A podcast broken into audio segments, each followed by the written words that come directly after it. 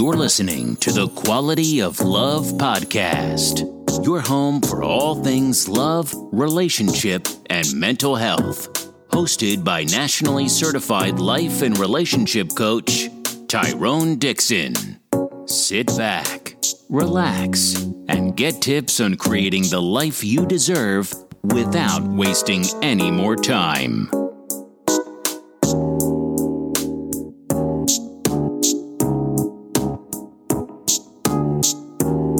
Welcome to the Quality of Love Podcast, home for all things love, relationship, and mental health. I am your host, Tyrone Dixon, nationally certified life and relationship coach, husband, father to two beautiful princesses, and C E O and founder of A Rose Through Concrete Consulting. Thank you guys for taking the time out to listen in with us tonight. I want to share another love nugget with you guys. On yesterday, again, I got a lot of really, really good responses from the love language love nugget that we shared.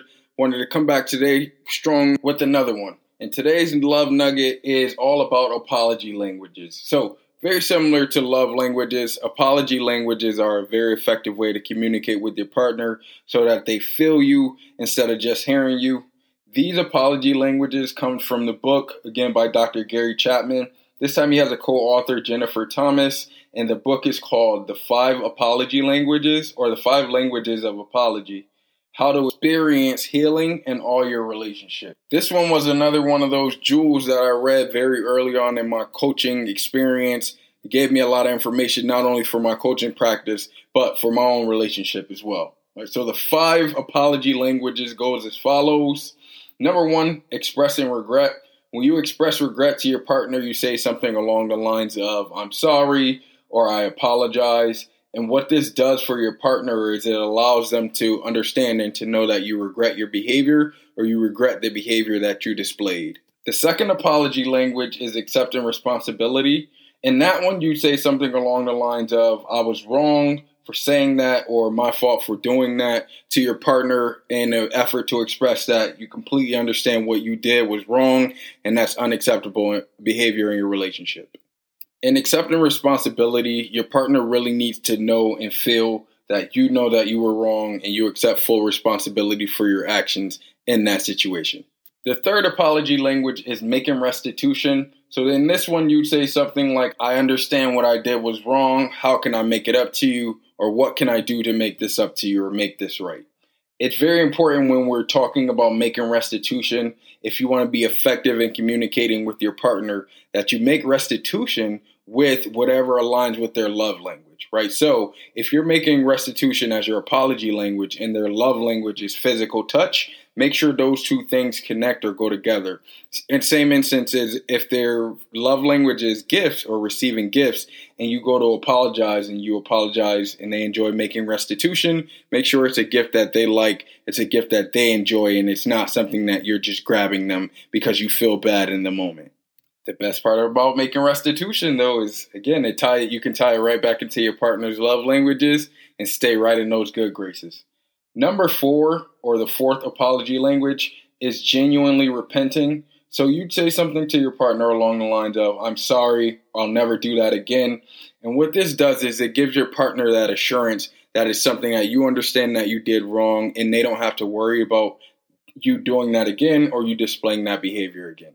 With that being said, please let me be the first person to give you guys the disclosure. If you are genuinely repenting or if your partner's love language is genuine, genuine repentance, please be mindful if you continue to display the behavior and what you're apologizing for in the first place. There's a pretty good chance that over time that genuine repentant is going to fall on some deaf ears and your partner's probably not going to be with it.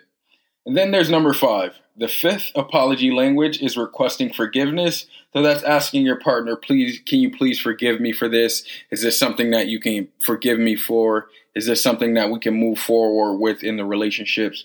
And what that signals to your partner is that you want them, their forgiveness is something that you really, really value. So you want them to forgive you in an effort to move the relationship forward.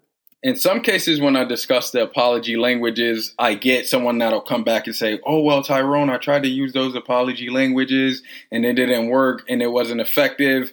And inevitably, after the conversation, we end up talking about something to do with them continuing a, a behavior or continuing a pattern of pattern of behavior. If you are someone who is that person, so you continue to do the same thing over and over again, and you expect your partner to continue to forgive you, I'm on the other side of the fence. I'm going to be the first to tell you that I don't blame your partner for not forgiving you. I would even go as far as to say if you continue that behavior, I would be a type of person that would stay as far away from you as I possibly can, because that shows that you don't value our relationship, nor do you value the boundaries that we set in our relationship. So there you guys have it. Our love language for the day, the five apology languages, comes from the book by Gary Chapman and Jennifer Thomas, The Five Languages of Apology, How to Experience Healing in All Your Relationships. Again, another one that I highly recommend you guys go ahead and grab. Takes a deep dive into these languages and also ways to effectively communicate with your partner. You guys have a great weekend. It's supposed to be very, very nice in central New York, so enjoy the weather. And remember, as always, the quality of relationships and love that you have in your life determines the quality of your life. Peace and love.